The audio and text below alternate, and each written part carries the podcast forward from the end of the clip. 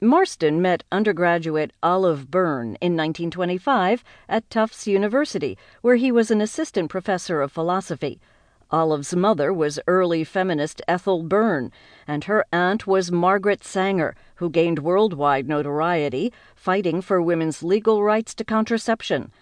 Ethel was determined that Olive would go to college, and Olive thrived at Tufts, where she became Marston's research assistant. Upon Olive's graduation the following year, Marston told his wife that Olive was coming to live with them as his lover. As painful as this was to Sadie, she had to admit it made sense economically.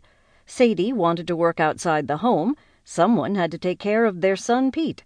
Olive, on the other hand, yearned for a stable home. The family grew as Sadie and Marston welcomed a daughter, Olive Ann, and Olive and Marston had two sons, Byrne and Don.